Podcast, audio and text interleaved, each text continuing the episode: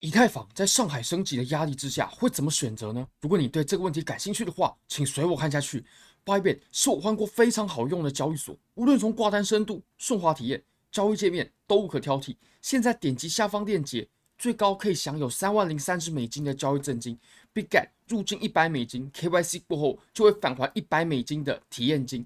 那现在呢，我跟 Bitget 还有举办特别交易赛，最高可以共同瓜分一万五千美金的奖池。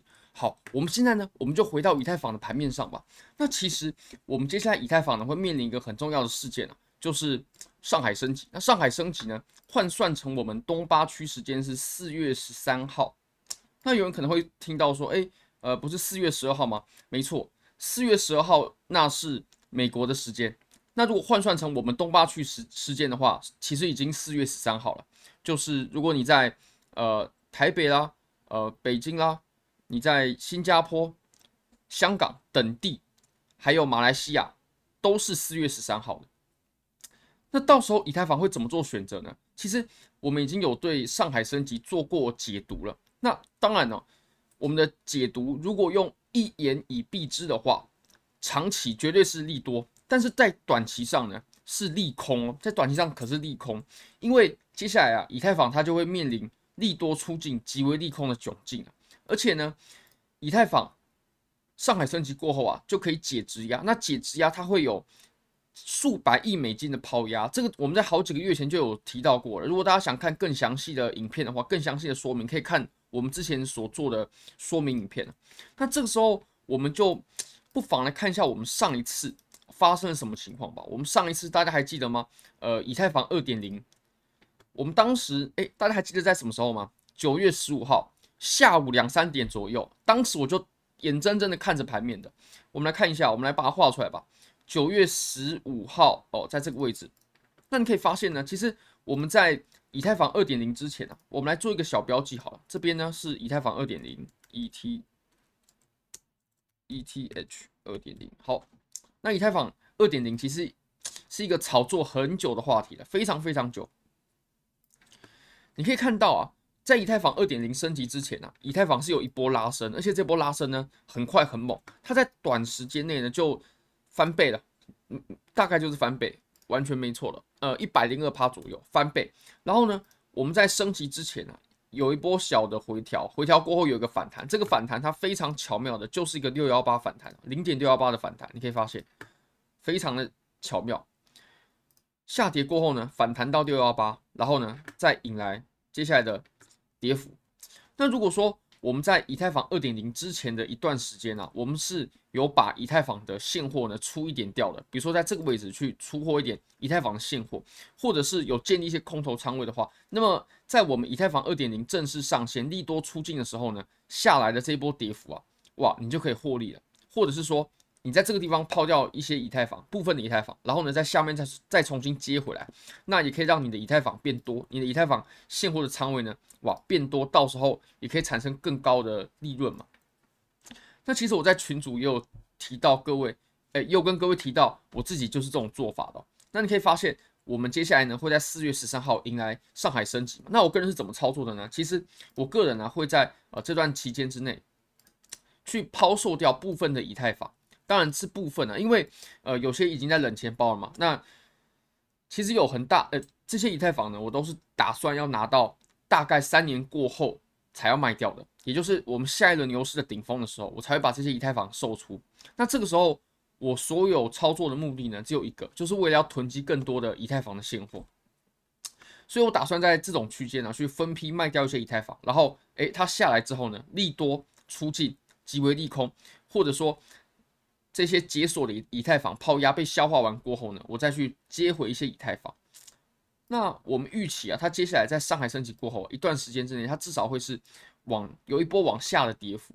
那跌幅会有多深呢？其实我们可以参考一下上一次，虽然说呃这个不保不一定准确了，大概是二十呃三十趴的跌幅，三十趴。如果说你从这根开始算的话，那就是呃二三十趴的跌幅。那如果说我们对应到当前行情的话，如果说我们产生一个了一个二三十趴的跌幅，那大概怎么样呢？哦，大概就在可能一千五，然后一直到呃一千三左右，一千五到一千三左右我们接下来有可能会来到这个价位了。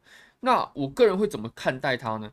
我个人呢会认为这个位置是绝对不可以被跌破的，就是我们上一个前低啊，大概是在一三六九一千三百六十九这个位置，如果被跌破的话呢，那就可以说明以太坊的多头趋势是完全终结，所以这个位置是绝对不可以跌破的，甚至我认为这条趋势线都不可以跌破，都不该跌破哦。你可以看哦，这条趋势线它绝对是有效的，因为它前面的接触点呢相当的多，你可以看在这个位置、这个位置、这个位置，还有这个位置。那接下来我认为啊，它接下来非常有可能就是哦，来摸一下趋势线，来摸一下趋势线，然后走。当然，我们盘面不可预期嘛，我们还是边走边看。但我认为呢，我们最底部的这个一三六九的位置绝对不可以被跌破，绝对不行的。那往下呢，还有比较强劲的支撑是在大概一千五的位置，并不是说我预期比以太坊会跌在这个位置，而是这个位置它有强劲的支撑，就这样子而已，仅此而已。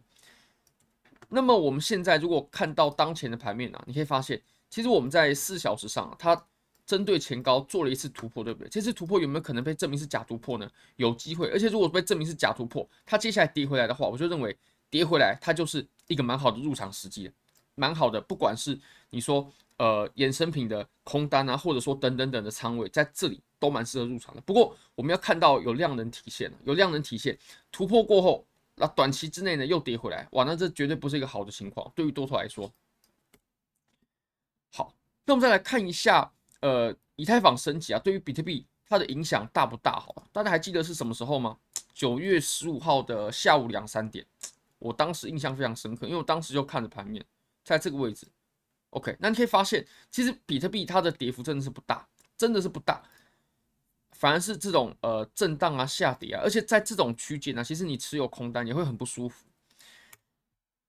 所以，我们这次的重点呢，真的就是在以太坊。刚刚所有的操作呢，呃，比特币都不能对，都不能比照，不能比照办理，只有以太坊可以，因为以太坊呢才是我们接下来事件的主角。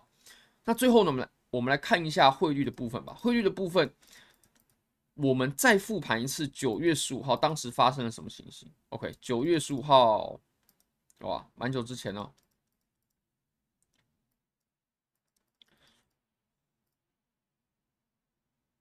哎，等等等等等，哦，这里，这里，这里，这里，这里，在这里，你可以发现啊，我们在九月十五号过后呢，汇率它就直直的往下降，哦，直直的往下降，尤其是就在十五号的当天啊，就在十五号的当天。那其实十五号的当天汇率往下降的同时呢，如果说要把握这一波汇率的下降，可不可以做得到？其实是可以的，尤其是用衍生品操作的方式，也就是如果你要抓到这一波汇率的跌幅的话，你可以呃，比如说开相同的仓位，看你要开多少，比如说一百万美金好了，一百万美金比特币做多，以太坊做空，那么相这样子，哎、互相对冲之下呢，你做到的其实就是汇率了，其实就是汇率，因为如果汇率不动的话，那其实你的仓位也不会有损失。也不，当然也不会赚钱。但如果汇率往下跌的话，我们刚开的那个仓位呢，就会盈利了。如果想抓这一波汇率的下跌的话，而且尤其啊，我们就在当天呢、啊，它就有一个汇率七八趴的跌幅，这个也算是蛮香的，也算是蛮香的。那我到时候很有可能会做这波操作。那我们到时候啊，OK，我们将在四月十三号，我们对我们时间来说的四月十三号，对美国人来说是四月十二号，在就在这一天。我们即将迎来这历史性的一刻！这一次是以太坊二点零嘛？那这一次是呃以太坊的上海升级，尤其还有抛压的问题，对吧？那最后的我们来看一下 CME Gap，CME Gap 在两万八左右。那其实跟比特币现在的价位呃差不了太多，说不定在往上周一的时候再往上小小反弹一下，对吧？就可以回补我们的缺口了。好，非常感谢各位。非常欢迎各位可以帮我的影片点赞、订阅、分享、开启小铃铛，就是对我最大的支持。真的非常非常感谢各位，拜拜。